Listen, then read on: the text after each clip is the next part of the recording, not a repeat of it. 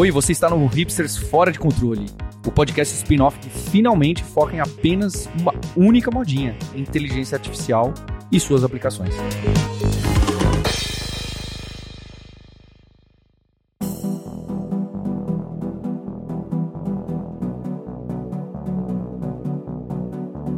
Olá, hipsters! Bem-vindos e bem-vindas ao spin-off do seu podcast favorito. Esse é o Hipsters Fora de Controle, em que a gente traz notícias, atualizações e conversas com pessoas que estão usando inteligência artificial, machine learning, nos próprios trabalhos de diferentes mercados, para vocês terem uma ideia do que está rolando, por onde começar ou por onde continuar a se aprofundar nesse mercado. Eu sou o Marcos Mendes e hoje a gente tem aqui o Fabrício Carraro, viajante poliglota, host do Deve Sem Fronteiras e PO da Alura, o Sérgio Lopes, CTO da Alura e Guilherme Silveira, CIO da Alura. Tudo bem com vocês? Ótimo. Beleza, a gente essa semana a gente teve muita movimentação mais de bastidor, notícias do que vai chegar por aí e notícias empolgantes e interessantes, né? Eu lembro que no, lá para metade desse ano o Demis Hassabis, que era que é o CEO lá da DeepMind do Google, tinha dado a dica, né? Vai chegar um negócio aí mais para frente que vocês vão ver, hein? O GPT que se cuide, etc. E vazou aí uma coisa chamada Gemini, é um, um post que pintou lá no Medium, que é um modelo multimodal de IA que vai chegar para o Maker Suite, para o Vertex AI também, que vai permitir até a criação de aplicativos é, dentro da plataforma ali, tudo por, só por comandos, uma coisa assim. E, bom, o post é a promessa, né? O vazamento parece ser muito impressionante. Eu queria saber de vocês se vocês se impressionaram tanto quanto eu fiquei impressionado com a promessa das possibilidades, ou se não, como é que vocês viram isso aí? E é melhor que o GPT-4, né, Falone? É, a promessa é excelente. Nem lançou ainda, não. Já é melhor que GPT-4. São bons de marketing. Essa é a nossa, nossa avaliação hoje, é que eles são bons de marketing. Hum. É, a gente tá falando sobre eles aqui, né? Mas é, foi legal, legal, assim. É, uma, é um vazamento. A gente não pode falar ainda nada mais específico sobre isso. Mesmo as pessoas que vazaram, talvez nem saibam o poder realmente desse modelo hoje em dia, né?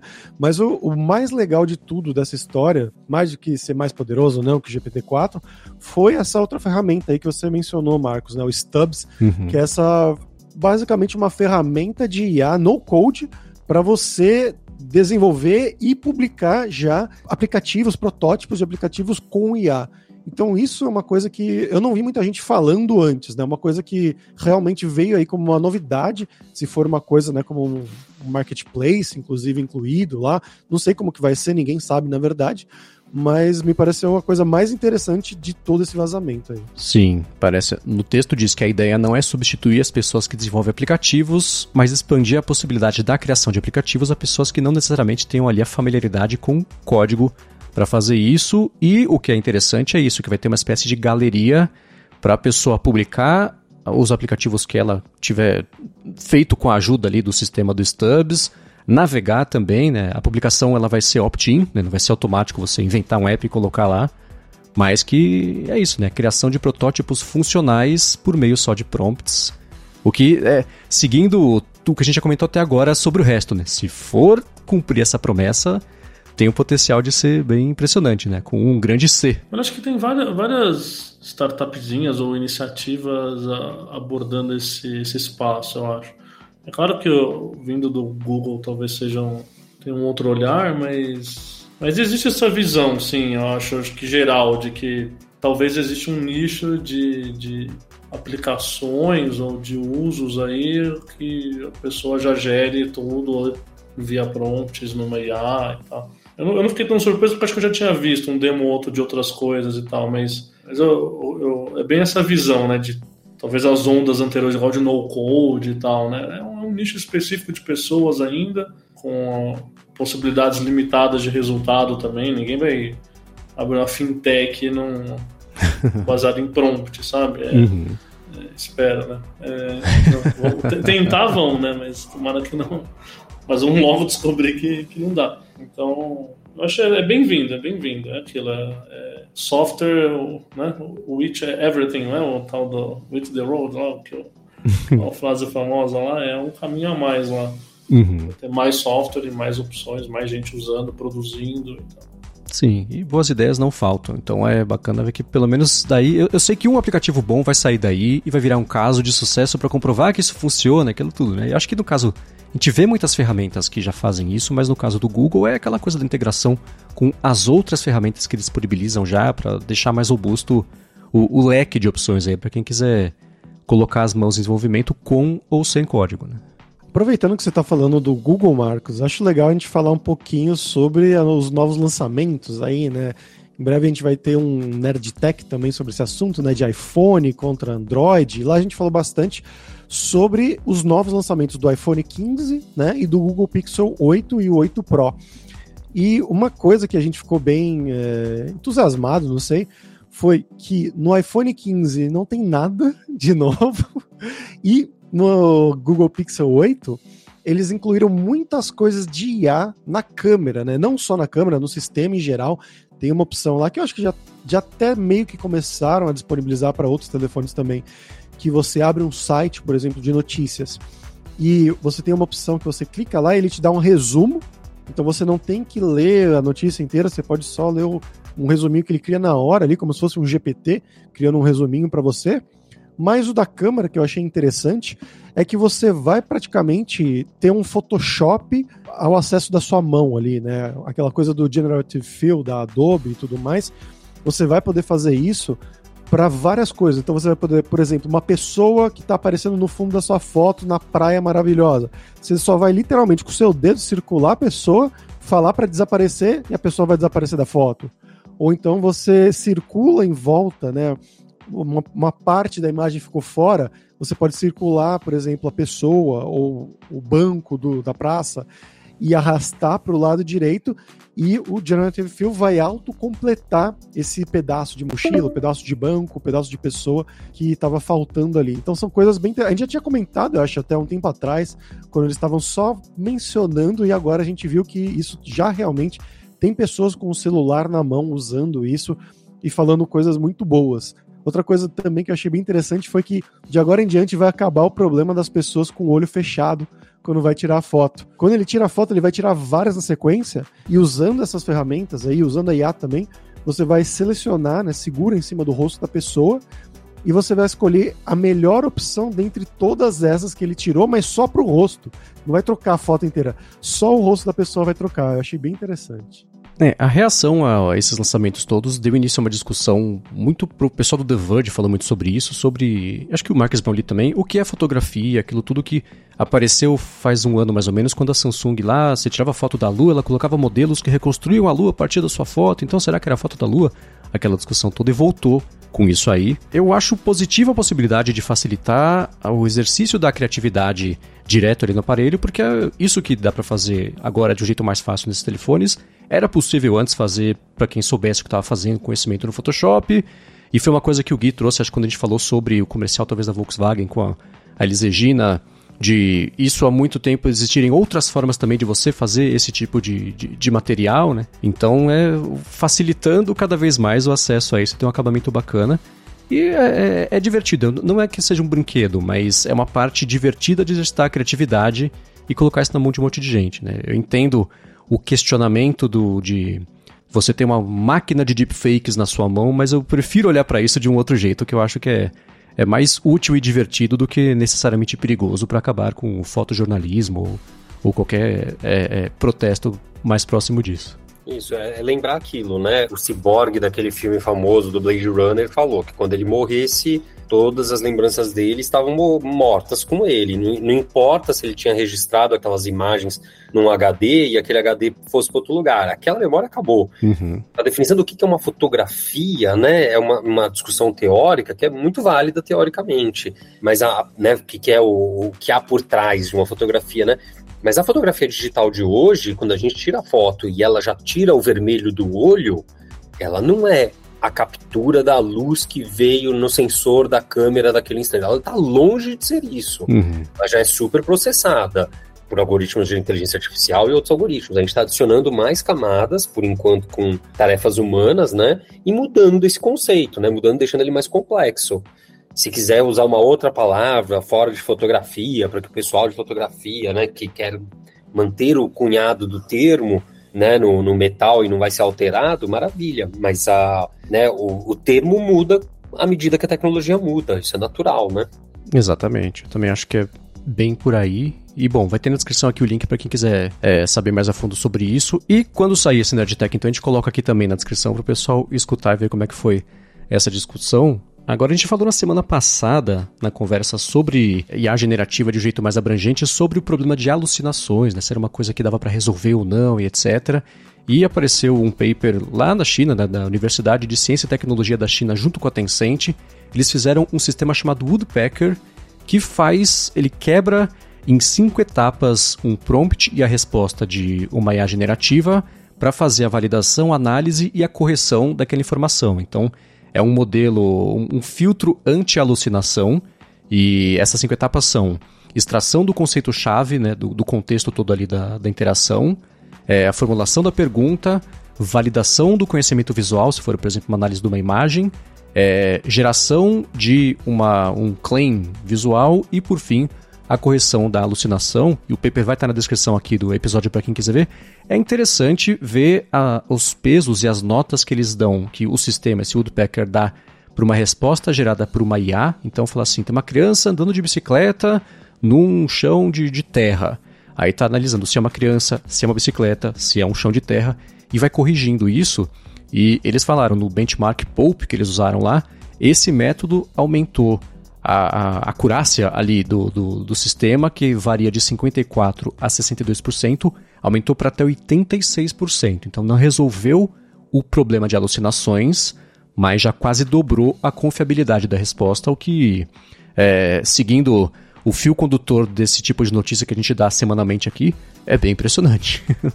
É, ele vai na mesma ideia daquele chain of verification que a gente mencionou aqui um tempo atrás, né? Um outro paper também, é que vai ser provavelmente o que o mercado vai ditar, né, para os próximos anos aí, para pelo menos diminuir quando forem informações factuais, que é como uma imagem que você falou, ou então você perguntar onde não sei quem nasceu, coisas assim. Sim, coisa mais factual que seja, entre aspas, que é o que o próprio Google está fazendo com o Bard também, que é adicionar a camada de verificação, é um outro método. Basicamente, a resposta o sistema busca no próprio Google para comparar a resposta com os fatos que ele vem entregando, e ele sinaliza o que ele tem mais certeza que é fato verdade, ele deixa verde, o que ele não tem certeza o que está errado, ele pinta de vermelho. Então a próxima etapa é, putz, se você viu que está errado, tira, né? faz de novo. Então acho que o, caminho, de, de, diversos caminhos na verdade, o objetivo vai ser meio parecido com esse. Né? Agora, para finalizar aqui essa primeira etapa, a OpenAI anunciou ao longo dessa semana, acho que foi na terça ou na quarta-feira, que eles vão colocar um cara chamado Chris Meserole como diretor executivo da Frontier Model Forum e anunciaram também que vão criar um. fizeram um fundo de segurança em IA que vai promover estudos aí nessa área de IA e esse fundo tem o um valor de 10 milhões de dólares, que foi uma notícia que eu vi que foi encarada otimista de um lado, com certo ceticismo e pessimismo do outro. Vocês caíram em que pedaço desse espectro? Eu, eu, achei que eu tinha lido errado, na verdade. Eu achei que era 10 bilhões. Eu li, não, é M mesmo, é milhões. Como assim? A gente caiu na parte do chama mão de vaca. não, e não é. O problema é que não é uma empresa dando 10 milhões. É a Microsoft, a OpenAI e tinha mais duas, Anthropic né, e Google. Anthropic e o Google, dando 10 milhões todas conjuntas. Dois troquinhos pra cada um, hein? É. é duas balas Juquinha e uma Itubaína, não sei. É, a ideia de. É que assim, né? Pro mercado que vive de fazer as pesquisas, qualquer contribuição é muito bem-vinda, né? Então o pessoal que está sempre disputando verba, disputando esse tipo de coisa, porque é o, o, é o oxigênio, é o combustível disso, né? Então é bacana ver é, que sejam só, entre aspas, 10 milhões pingando para esse mercado, que bom, né? Melhor do que 10 milhões a menos. Mas uma coisa que eu vi o pessoal comentar é o seguinte, né? Que esse anúncio vem num tempo. Num, o timing desse anúncio é muito curioso, porque na semana que vem a Casa Branca deve anunciar uma ordem executiva presidencial que tem a ver com segurança no desenvolvimento de inteligências artificiais usadas em larga escala. Então parece que esse foi mesmo não uma manobra de relações públicas, mas ainda assim uma iniciativa para que tente ser colocada como proativa para que a hora que a Casa Branca falar, ó, oh, você tem que fazer uma coisa, ó, oh, estamos fazendo aqui 10 milhões, você quer mais o quê, né? Então existe um pouco disso, mas eu tenho certeza que pelo menos uma pessoa que pesquisa vai ser ajudada por isso, então que bom. Né? Mas tem esse subtexto aí político que sempre tem, né? Mas ainda assim, que pode ter motivado esse anúncio a acontecer desse jeito com, com esse valor. Né? Eu não é, sei não é se é nem... minha bolha, mas eu, eu vi muita. Esse negócio do segurança em AI e, as pessoas preocupadas com o mundo acabar. Deu um app para mim recente, assim. Tinha dado aquele. No começo do ano, o pessoal desesperado, aí deu aquela acalmada, era sempre os mesmos doidos falando.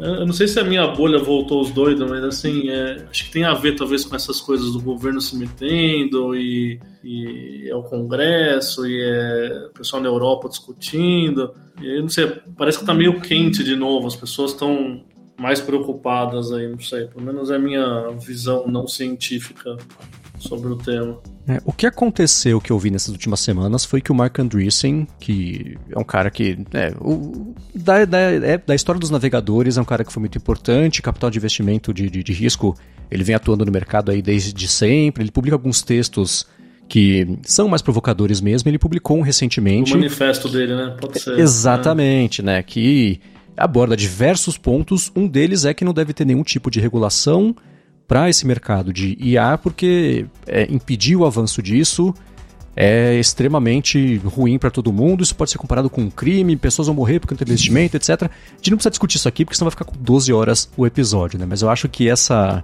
essa visão mais, mais de ameaça existencial voltou à tona meio por causa disso. E eu também tive essa impressão de que agora que todo mundo entendeu mais ou menos para que servem essas IAs generativas, os modelos, etc., ela tinha dado mais friada mesmo, né? O que eu mais vejo o pessoal que estuda falar é que os riscos são você ter essas IAs que são treinadas com as, as recompensas por tarefa, elas aprenderem a fingir que cumpriram a tarefa para receberem a recompensa sem que necessariamente cumpra as tarefas que a gente pediu, que também é outro assunto que a gente pode explorar mais a fundo aí num episódio futuro, mas o que eu vejo é essa a pressão de governos e até certo ponto da sociedade por sistemas que sejam mais seguros, por um medo que pode nem ter base na realidade, né, sobre ameaça existencial etc.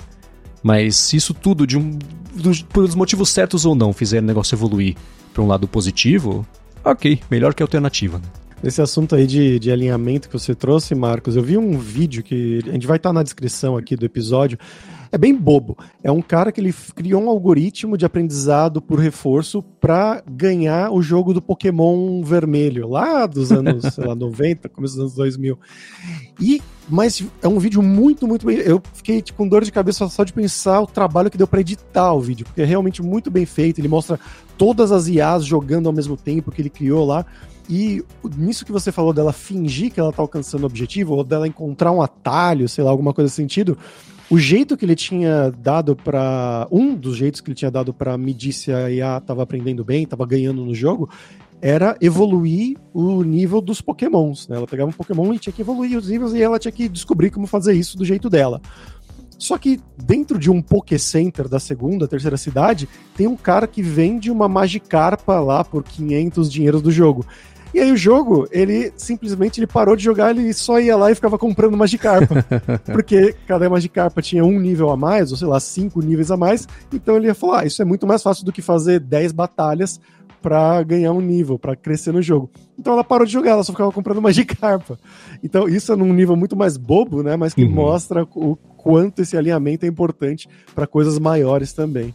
Exatamente, exatamente. E de quebra, aqui de brinde, eu vou deixar na descrição também um, um, um documento que é sobre a NVIDIA, que eles fizeram um sistema novo, conseguiram desenvolver de aprendizagem de robôs que eles vão se ensinando por meio também desses algoritmos e das recompensas e que o desempenho dos robôs que vão aprendendo sozinho tem sido melhor ou maior ou mais acelerado, mais avançado do que o de reforçar o aprendizado com a ajuda de humanos. Então, essa autoaprendizagem, o sistema deles da NVIDIA é, acaba sendo mais interessante aí, com desempenho mais bacana, vai estar na descrição do episódio. Mas agora, para a gente trazer a segunda parte do episódio, a gente vai ter um papo que eu acho que vai ser bem interessante sobre IA e segurança, que é um papo que a gente adora. Vamos lá!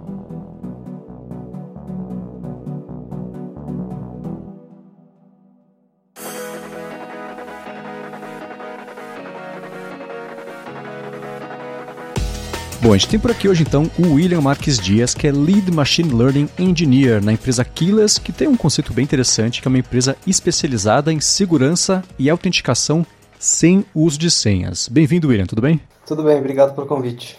Obrigado você pela disponibilidade. E antes da gente mergulhar nessa parte mais de machine learning e IA aplicada à segurança, que é um assunto que eu acho bem interessante por sinal, eu queria entender um pouco melhor esse mercado de autenticação sem a necessidade de senhas. Acho que a gente ao longo dos anos veio se habituando com ah, só uma senha não é suficiente, só uma senha segura não é suficiente, só a autenticação de dois fatores não é suficiente, pintou biometria no meio desse caminho, as passkeys agora também, né, que são uma alternativa à substituição aí de senhas. E na Keyless vocês trabalham com autenticação sem a necessidade da senha, com um sistema de que é multifatorial, né? Então eu queria entender um pouco melhor como é que isso funciona. Bom, a gente, a nossa solução é baseada em dados biométricos, né? Então, é, atualmente a gente usa a face da pessoa para fazer a autenticação, mas a gente tem também é, no nosso roadmap a ideia de incluir outros dados biométricos que se possa adquirir com o uso de um, de um celular comum. Então, é, é, é basicamente isso, né? A gente conseguir usar a face da, das pessoas ali para fazer a autenticação do usuário. Bacana. E, bom, como eu falei, acho que é um mercado dos mais bacanas nesse momento, que a intersecção da parte de machine learning, que não é de hoje, mas está meio bombando, né, especialmente nesse último ano, e a parte de segurança também, que, enfim, né, dispensa motivos para a gente falar por que é importante. Mas aí dentro da Keyless, essa parte, qual tem sido o seu trabalho envolvendo machine learning e, de um modo geral, quais são esses aspectos que machine learning pode ser empregado na segurança? Né? A gente pode falar sobre prevenção de fraudes, por exemplo, ou sequestro de contas, coisas assim. A gente conversou com o pessoal de banco recentemente também. Então, aí no seu dia a dia, como é que isso funciona? Então, a, a Keyless, né, ela, a, gente, a gente tem como objetivo oferecer essa possibilidade de uma autenticação mais segura, usando a face, né? A gente vê hoje em dia muitos casos de, de fraudes, principalmente em instituições financeiras, que no final das contas acabam é, acarretando muita perda de, de dinheiro por parte dessas empresas, né? Então, aliado a isso, a gente tem também uma forte regulação na questão dos dados biométricos, principalmente na Europa. Então, a maneira que esses dados são armazenados é, nas empresas, as falhas que acontecem ali e esses dados acabam sendo explorados por terceiros, isso também traz um grande prejuízo para as empresas, né? Então a nossa solução ela tenta aliar essas duas coisas. A gente usa a autenticação através da face da pessoa, só que de uma maneira que a gente não precisa guardar o, os dados biométricos da pessoa no nosso servidor. Então, nenhum dado do usuário é, é trafegado para o back-end, né? Na nossa parte aqui, eu, eu como estou no, no time de Machine Learning, Biometria, a gente tem modelos para extrair digamos assim, a, o footprint ali da, da face da pessoa, e depois quando a gente consegue pegar esse, esses valores, eles passam por uma camada de criptografia antes de irem para o servidor. Então essa camada extra de segurança que a gente adiciona aí e garante com que caso haja algum comprometimento do servidor, quem conseguiu atacar ali e, e adquirir esses dados não vai conseguir usar esses dados para autenticar essas pessoas em algum sistema.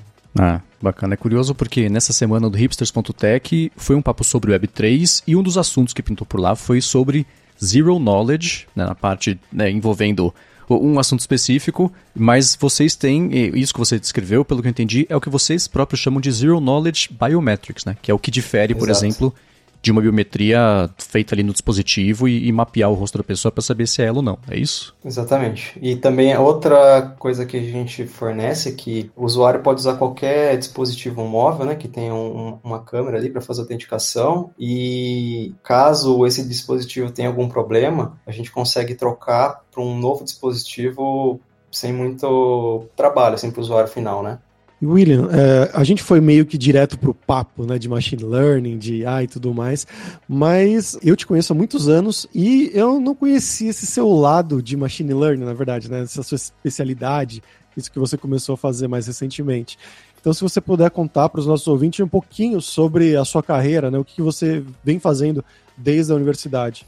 Então, quando eu me formei, eu abri uma empresa com dois outros amigos de turma e nessa época eu cuidava mais da parte de operação, assim, da, da empresa, né? Então, estava meio afastado da parte de tecnologia e por isso, assim, eu tive essa vontade de voltar a estudar. me matriculei como aluno especial na universidade num curso de Machine Learning e, nossa, abriu assim os horizontes. Falei, esse negócio aqui é magia. É muito louco. E a partir daí eu comecei um projeto com o professor que estava ministrando essa disciplina e depois disso ele me convidou para fazer o, o, mestrado com ele. E aí nessa, nessa época é, me aprofundei nos estudos, principalmente na parte de visão computacional, que é a parte que eu atuo mais. E daí a gente teve a ideia na nossa empresa de começar a usar é, esse conhecimento que foi adquirido aí para desenvolver novos produtos até que veio a pandemia, a gente foi imensamente afetado pela pandemia e foi quando eu precisei começar a procurar outras fontes de renda, né? E aí eu acabei encontrando Aquiles, a gente teve um, um match bem legal ali do que eles estavam procurando com o que eu tinha estudado e já estou lá há dois anos e meio. Então, mas você tinha estudado isso, mas você nunca tinha realmente aplicado, então, no mercado de trabalho? Tinha aplicado na, na nossa empresa. Ah, na sua empresa, sim. Sim. a gente tinha feito um produto que estava, digamos assim, estava na fase de demo, a gente estava testando com algum, alguns clientes, mas fora isso, eu não tive nenhuma outra experiência a não ser a experiência acadêmica, né? Na, na pesquisa ali. Participei de alguns projetos, alguns projetos que no final viraram patentes, projeto que eu desenvolvi para minha tese de, de mestrado e também, antes de começar no mestrado, o projeto que eu desenvolvi com esse professor, que era na parte de biometria, mais especificamente usando os dados de acelerômetro, giroscópio de celular, para identificar pessoas através do modo que elas caminham. Bacana, então isso quer dizer que não era fraude aquela história de que quando as pessoas digitam no teclado, dá pra gente detectar quem é a pessoa pela forma que ela digita no teclado, né? O padrão de movimento e tempo de delay entre uma letra e outra, etc. Quer dizer, existia alguma coisa semelhante assim sendo utilizada no teclado antes. É, existem estudos né, para ver a, a viabilidade de, de, se usar uma solução desse tipo e, e garantir que essa solução seja segura para os usuários, né? Mas falando assim, quais empresas utilizam esse tipo de, de solução hoje em dia, eu não, não tenho certeza. É, vocês me lembrando daquelas situações em que dá para usar para o mal, né? Falam, por exemplo, ah, se você mediu, dá para saber que tecla a pessoa está digitando com base no som que a tecla emite, ou então a mesma coisa, né? Você usar o acelerômetro para tentar entender qual foi ali a tecla digital que a pessoa apertou na tela, que é uma coisa meio assustadora. Mas isso vai muito bem para uma pergunta que eu queria te fazer: é o seguinte, né? Talvez seja um pouco viajada, mas a gente também está aqui para isso, né? Para um dispositivo, um telefone corporativo, computador corporativo, por exemplo, parte da segurança vem de um certo nível de controle sobre essa máquina, limitar, ficar de olho nos programas, Sim. aplicativos instalados, contas acessadas, coisa desse tipo, né? Entrando, colocando machine learning nessa história também, né? E você falou, por exemplo, sobre como uh, vocês aí na Europa, especialmente, têm que seguir a, toda a parte da, da GDPR, né? E, e, etc. Então, quais são as questões éticas? Até onde vai o limite de onde dá para aplicar machine learning para ficar de olho se um uso vai sair do comum ou por exemplo, talvez alguém entenda como ficar de olho na forma como a pessoa caminha, que seja um passo além do que seria o ético de fazer gente pode discutir se é esse o caso ou não, mas como é que você vê os limites da parte ética na parte que vocês estão implementando de machine learning para segurança? Primeiro que eu acho que a solução que está sendo implementada precisa saber bem claro assim para o usuário final que tipo de dado que está sendo extraído e como esses dados estão sendo usados para criar aquela solução, né? E a partir disso, acho que o usuário tem a, a possibilidade ali de decidir ou não se ele quer continuar usando aquela solução. É um tópico bem sensível, assim, né? Porque, como eu te falei, imagina que uma empresa que não não tem ali os cuidados necessários com esses dados, acabam deixando alguma brecha e alguém consegue ir lá acessar e pegar informações, os da dados de usuários que no final das contas podem ser ligados à pessoa de fato e fazer criar alguma coisa para o mal contra essa pessoa. Isso é uhum. uma, uma um, um, problema real, assim. Então, a gente aqui na, na Keyless, todos os dados que a gente usa para treinar os nossos modelos, eles, no final das contas, não são atrelados a uma identidade. Então, a gente tem lá os dados de as faces das pessoas, tal, mas a gente não, não sabe quem são as pessoas. É, e acho que esse tipo de, de preocupação é, é uma coisa que, que as empresas deveriam ter nesse sentido de, de questões éticas, eu tenho um, um, desafio de, de aplicação do dia a dia, que isso acontece hoje em dia, de autenticação via é, face. Um plano de saúde, que é o que eu tenho, eles recentemente, por causa de fraudes que as pessoas cometiam no plano, no reembolso, eles implementaram a, a, autenticação por face. Então, quer dizer, antes você entrava no aplicativo, falava, olha, tem um reembolso a ser feito, preciso reembolsar, porque eu tive que fazer essa consulta, por favor, devolva a parte do dinheiro que eu mereço. Uhum. E só que aí tinha empresas que estavam abusando disso, né? Empresas, pessoas fazendo isso de uma certa forma, que estavam tentando tirar dinheiro de uma forma que não era de acordo com o contrato. E aí a solução que eles fizeram foram para saber que é você mesmo que está pedindo reembolso, eu vou colocar toda vez, toda vez que você vai pedir um reembolso novo, você vai precisar colocar o seu rosto. E não existe outra forma de fazer isso. Quer dizer, no site você não consegue pedir mais, por e-mail você não consegue pedir mais, e ir num lugar você não consegue pedir mais. Então, quer dizer, quem se coloca na posição de que, tipo, eu não estou, não estou interessado em disponibilizar minha face para esse tipo de sistema, seja por uma questão de medo de segurança, né? Ah, não, não quero. Mas seja por uma questão, uma questão de, de face mesmo. Eu não, eu sou uma pessoa que não gosta do meu rosto e não gosto que as pessoas vejam o meu rosto. Não quero apresentar o meu rosto para o celular eu não tenho mais como fazer reembolso. Ponto final. Religião também, talvez, né, Gui? Não sei, não, não conheço, mas pode ser, né? Por exemplo. Uhum. E aí ficou essa situação super dura, em que você não tem como nem mesmo fazer uma procuração. Você não consegue fazer uma procuração e falar: olha, essa outra pessoa vai agir por mim para fazer isso. Uma situação assim super, me parece questionável, né? De, foi adotado por causa de um bem que faz sentido, né? mas acabou atrapalhando aquelas pessoas que usavam de forma adequada, né? É, exatamente. Acaba atrapalhando. É, é, um, é um, um tópico bem complicado, assim, né? Porque, por um lado, você tem a empresa ali que está tomando prejuízo e, no final das contas, ela pode repassar esses, esses prejuízos aí para os demais usuários, né? Que também não tem nada a ver com, com o problema que está acontecendo ali. Então, no seu caso, você é uma pessoa que usava um outro método ali para conseguir esse reembolso e agora você é obrigado a, a, a fazer o uso do, da sua face ali para conseguir fazer esse pedido, porque antes estava rolando muito caso de fraude, né? E vai saber o que, que ia acontecer assim com, com a conta que você paga no final ali para poder usufruir desse serviço, o que, que poderia acontecer, né? É, é um, uma coisa bem complicada. Enquanto a gente está procurando assim maneiras de deixar encontrar soluções mais seguras, né? Que, que a gente evite esse tipo de fraude. Por outro lado, tem pessoas cada vez mais descobrindo maneiras de, de, de, fraudar o sistema, então é uma,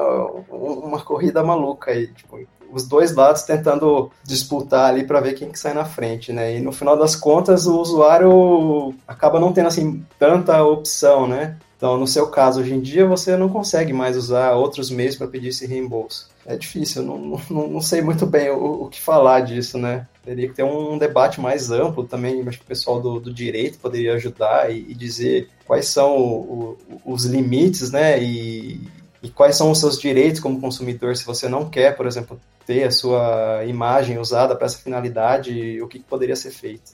É, acho que faz muito sentido. A questão do procurador, procuradora, né, é uma coisa tradicional que resolve em outras situações, né? Então também tenho a impressão que talvez só quando judicializar ou quando o PROCON, alguma coisa do gênero for ativado, que vai permitir, né, tiver um peso suficiente a empresa, né, isso não é empresa de tecnologia, né, é empresa que utiliza a tecnologia, né, Sim. vai falar, olha, para essa situação, que é uma situação, por exemplo, de saúde, etc., né, você consegue ter uma pessoa procuradora que vai ser autenticada via face, né, pois uhum. a procuração dela já foi autenticada, assim como procurações são autenticadas no, no governo federal, certo? Você pode fazer Sim. Vários documentos no governo através de procurações, né?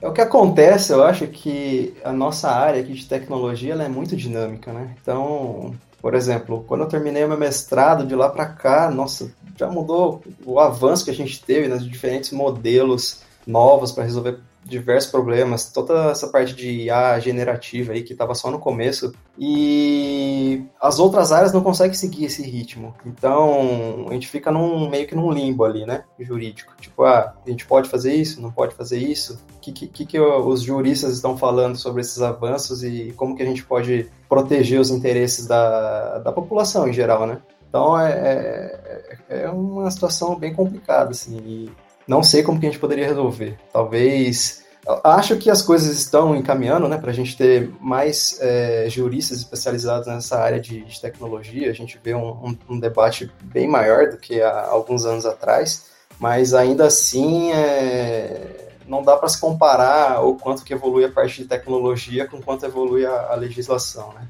Isso até esbarra numa pergunta que eu queria te fazer, é a seguinte, né? A gente, desde que começou a fazer até o spin-off aqui, que é o Hipsters Fora de Controle, já teve coisa que a gente trouxe nos primeiros episódios e que evoluíram de um jeito absurdo em relação à semana passada, retrasada. A gente falou sobre as formas de analisar as ondas cerebrais para conseguir extrair qualquer imagem que a pessoa viu, que ela pensou, a música que ela escutou, esse tipo de coisa, né? Então, olhando para o mercado de segurança, Quais têm sido essas evoluções? O que, que é essa geração atual de IAs ou das tecnologias associadas a machine learning? O que, que elas têm proporcionado que não era possível fazer ou disponibilizar ou ter há coisa de dois anos e daí para trás? Na parte de segurança, Bom, eu acho que hoje na parte de segurança, nessa parte de autenticação, usando face e até usando outros dados biométricos, a gente tem várias soluções que já foram meio que consolidadas, assim. Então, modelos para fazer reconhecimento de, de, pessoas, hoje em dia eles acertam um número absurdo, assim, praticamente 100%. Muito mais do que uma pessoa é, acerta olhando duas fotos e dizendo se aquelas são as mesmas pessoas ou não. Ou não. Eu acho que, basicamente, isso, né, da gente conseguir é, ter algum, alguns problemas já ali com soluções consolidadas, ajuda a gente conseguir criar uma camada em cima disso para prover uma solução de segurança, né? Acho que isso ajuda bastante. Mas, ao mesmo tempo, é, à medida que as, que as coisas vão evoluindo, a gente vai vendo novos tipos de, de brecha, né? Tipo de, de, problemas de segurança. Hoje em dia a gente tem aí as deepfakes, que é uma coisa que a gente precisa, na nossa empresa aqui, é, levar em consideração quando a gente está criando a nossa solução final. Então, a gente tem toda essa parte de, da parte de, de reconhecimento da, da pessoa, né? A detectar um rosto ali no, no, numa imagem, depois extrair as informações desse rosto para fazer a autenticação, é só uma parte do problema. Antes disso, a gente tem que verificar se a pessoa na frente da câmera é uma pessoa real ou se não é uma tela mostrando uma face, ou uma máscara, ou uma pessoa que imprimiu um papel mostrando um papel ali. Então, à medida que as coisas vão evoluindo, vão surgindo outros problemas e a gente tem que sempre estar tá correndo atrás das soluções para esses novos problemas, né? Uhum. Essa da foto, como é que vocês empregam machine learning para resolver, por exemplo, mitigar as, a, a, o risco da pessoa estar tá usando uma foto, ou sei lá, né, uma pessoa que é muito visada de terem construído uma, um busto da pessoa para fingir que é a pessoa de verdade, para poder colocar ali na frente da câmera. Como é que vocês usam machine learning para resolver esse tipo de coisa? Então, a gente tem uma solução para isso, né? O problema de verificação de vivacidade, para ver se é uma pessoa real que está ali na frente da câmera ou não. E aí, só depois de fazer essa verificação que a gente consegue utilizar ali o frame que foi adquirido da câmera para fazer a parte de autenticação. E a gente tem diversos modelos que rodam ali para fazer é, essa detecção, porque existem diferentes tipos de ataques e cada modelo é, é, especializado em um tipo de ataque. Então, no final das contas, a gente consegue é, unir ali os scores de cada modelo e falar assim, ah, ok, a gente acha que é, que é uma, realmente uma pessoa que está na frente da câmera com essa probabilidade aqui. E acaba sendo um pouco gato e rato mesmo. Quando inventam uma técnica nova, seja uma técnica digital, como um deepfake, ou uma técnica física, como desenhar num pedaço de papel, vocês têm que perceber que essa técnica está sendo aplicada, criar um modelo para isso, etc. Né? Sim, e outra coisa é avaliar qual a viabilidade de se aplicar esse tipo de, de ataque, né? Por exemplo, você mostrar uma foto numa tela, numa câmera, é uma coisa extremamente simples. Você faz em 10 segundos. Você pega uma foto da pessoa na internet e coloca aqui. Agora, para você imprimir no papel uma boa qualidade e conseguir atacar o sistema, já vai precisar de um trabalho um pouco maior. Você tem que ir numa gráfica, levar foto lá. Por outro lado, se a pessoa quer proteger o sistema contra máscaras 3D feitas de silicone que vai simular a face de uma outra pessoa, aí é um, aí é um nível ainda mais difícil de, de conseguir fazer esse ataque, né? Então a gente tem que balancear ali o, o que, que vale a pena a gente tratar primeiro, quais são os ataques mais simples, e depois e aumentando o nível de segurança à medida que, que a gente vê necessidade. É, essa é uma discussão que eu lembro que aconteceu quando, no caso do iPhone, saiu só da senha para colocar o Touch ID e depois o Face ID, que era a mesma coisa. Ah, alguém pode pegar a minha impressão digital que eu deixei em cima de um vidro ali, tira uma foto com alta resolução, agora vai fazer impressão 3D da minha digital. Pode, tá? Mas de modo geral, tá todo mundo mais seguro porque tem essa essa autenticação Exatamente. versus antes só com a senha. Face ID Exatamente. a mesma coisa. Ah, o irmão gêmeo, é, mas ainda assim está mais seguro do que era antes com o Touch ID. Né? Exatamente, não existe uma solução 100% segura. A gente vai criando camadas ali à medida que a gente vai descobrindo problemas que podem acontecer, diferentes tipos de ataque, a gente vai adicionando camadas e criando uma solução mais robusta. Uhum. E pensando nisso, qual que é o desafio? O que, que ainda é um desafio para vocês que não adianta virar o saleiro de tecnologia e machine learning em cima, que não dá para resolver? O que está além hoje do alcance para resolver? Bom, a gente tem alguns desafios na empresa, né? Um deles mais ligado à parte de dados, então a gente tem essa preocupação em ter uma amostra bem representativa assim da população global evitar que modelos se comportem de maneira diferente dependendo da etnia da pessoa. Então isso é uma coisa que a gente se preocupa bastante, a gente faz sessões de coleta de dados com diferentes pessoas, diferentes etnias, para tentar diminuir esse problema, né? Que a gente vê isso acontecendo, né? Aplicativo de banco que não reconhece uma pessoa por causa do tom da pele dela. Bom, enfim, esse é um problema que a gente enxerga, bastante importante. Outra coisa, na nossa solução aqui, tudo que a gente roda de modelo de, de machine learning tem que ser dentro do dispositivo. Como a gente não coloca nenhuma imagem em servidor, nenhum dado do usuário final no servidor, todos os modelos eles precisam rodar no dispositivo. Então a gente não consegue, por exemplo, pegar o último modelo estado da arte que resolve o problema, mas que é extremamente pesado e colocar no celular. Então a gente, a gente precisa achar um meio termo de um modelo mais leve, que vai nos proporcionar ali uma acurácia legal para resolver o problema, e pensar em maneiras de deixar a nossa solução mais robusta, sendo fazendo um conjunto de modelos que no final vai me dar um score ali, dizendo se é a mesma pessoa ou não, ou se é uma pessoa que está realmente na frente da câmera ou não, ou até mesmo ao invés de a gente usar somente uma imagem para tomar uma decisão, a gente usa uma sequência de imagens e com isso a gente consegue melhorar o desempenho da nossa solução. E como é que é o seu dia a dia aí na empresa, né? O que, que você faz realmente? Eu cuido da parte de criar uma biblioteca que vai para produção. Então, a gente, nosso time de biometria aqui, machine learning, é mais ou menos dividida em dois times, né, internos. O primeiro é mais voltado para pesquisa, então tratamento de, de dados, treinar modelos, verificar a eficiência dos modelos, tal. E o outro é pegar esses modelos que foram treinados, converter esses modelos para poderem ser, é, serem usados nos dispositivos e implementar uma biblioteca que a gente fornece para as outras equipes dentro da empresa. Então eu cuido, eu cuido mais dessa parte da produção. Então pego os modelos, converto ele para rodar no framework que a gente utiliza e deixo, preparo toda a biblioteca que depois é usada pelos outros times. É bacana. E de ferramenta, a gente vê muito discute às vezes aqui as ferramentas e linguagens que as pessoas têm que usar diferentes é, aplicações aqui de inteligência artificial. No dia a dia de vocês, como é que é essa parte mais técnica mesmo, ferramental? Bom, a parte de pesquisa em termos de linguagem é basicamente 100% Python.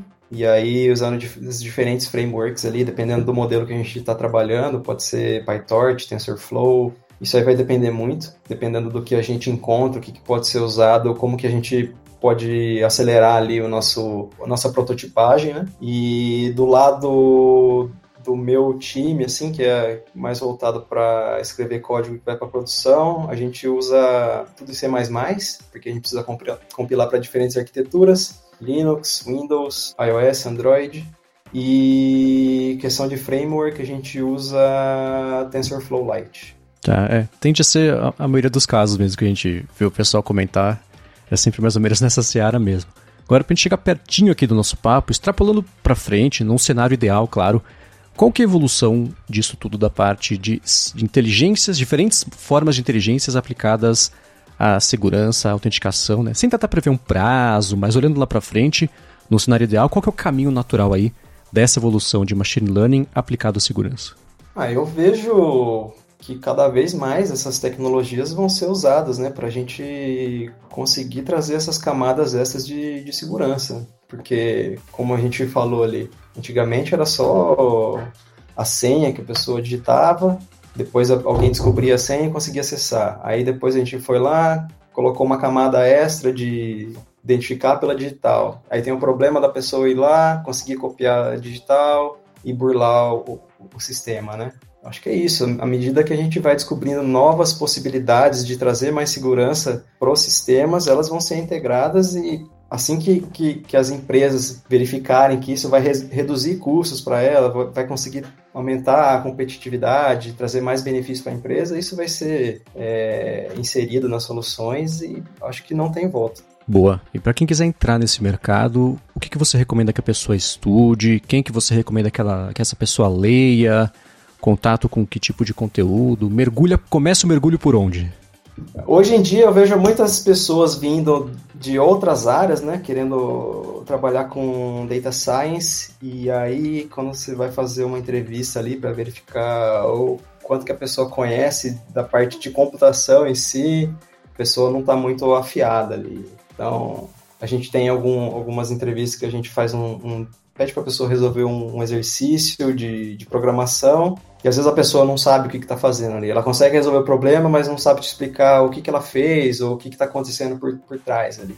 Então imagina que você, você tenha que tratar um trilhão de fotos e a pessoa escreve um código que vai levar, sei lá, três semanas ou sei lá, um mês para fazer. Uhum. Enquanto tem outra pessoa que tem ali a, a, experiência em escrever códigos eficientes, sabe um pouco dessa parte de, de complexidade, de, de, algoritmo, consegue é, fazer, criar essa, essa mesma solução que resolva em alguns dias ou algumas horas. Isso para a empresa é, é, é muita diferença, porque você está rodando treinamento na nuvem, usando GPU, máquinas que custam caro, então acaba trazendo bastante. É, faz com que a empresa gaste menos, né, no final das contas.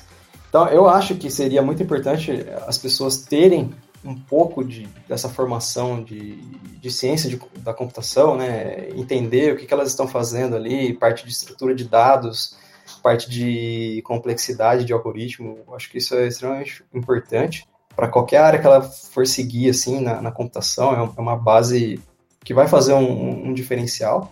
E se a pessoa hoje em dia quer entrar nessa área de, de aprendizado de máquina, é definir em que área ela quer trabalhar, porque hoje em dia está tão amplo, tem tantas uhum. coisas para você estudar, tem essa parte de, de, de modelos para linguagem natural, parte de visão computacional, trabalhar com, com séries. Então, é definir um foco ali de onde você quer começar pegar uma primeira base que pode ser comum para todas essas, essas áreas, mas depois focar, definir onde você quer trabalhar e ir mais a fundo. Beleza. E para a gente deixar na descrição do episódio aqui, quais são as suas fontes? Quem você acompanha para se manter atualizado? Que seja podcast, leitura, estudo, pessoas do mercado? Eu acompanho o, o The do Ing. Ah, o Andrew Ing. Isso acompanha a newsletter deles para ver o que está acontecendo no mercado e tal. Também dentro da empresa a gente acompanha papers que são disponibilizados assim que estão mais relacionados às coisas que a gente está fazendo. Então, um grupo, a gente tem um grupo de leitura que com uma certa frequência assim a gente discute algum, alguns papers e basicamente isso. Beleza. E quem quiser continuar esse papo com você, faz como? Bom, pode me contactar através do LinkedIn e acho que é isso. Beleza, William, muito obrigado por ter disponibilizado o seu tempo para conversar com a gente. Acho que o pessoal vai gostar bastante aqui do nosso papo. E para você que ficou motivada, motivado a entrar nesse mercado da inteligência artificial, não deixa de conhecer a Escola de Inteligência Artificial da Lura para mergulhar com profundidade aí no universo das IA generativas e começar a explorar todo o potencial oferecido por ChatGPT, por Mid Journey. Existem formações também para você conhecer ou evoluir nessa carreira.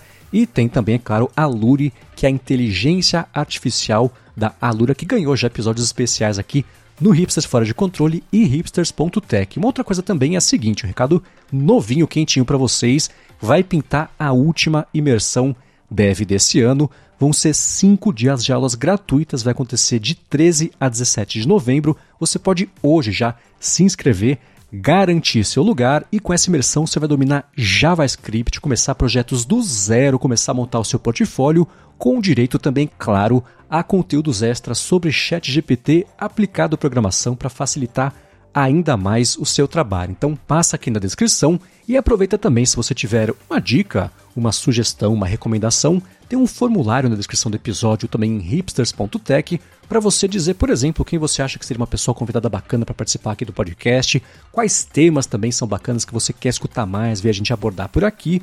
E se você tem coisas para falar sobre esse episódio, lá em hipsters.tech tem o post desse episódio tem a área de comentários. A gente quer que vocês passem a comentar, a conversar por lá, repercutir os temas, para a gente saber também né, quais são os temas de mais interesse aí por parte de vocês. Então, descrição do episódio, formação, imersão, comentários, formulário.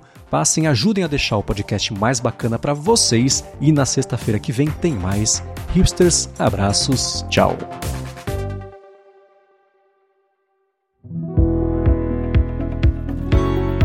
Este podcast foi produzido pela Alura. Mergulhe em tecnologia. E Faculdade FIAP. Let's Rock the Future. Edição Rede Gigahertz de Podcasts.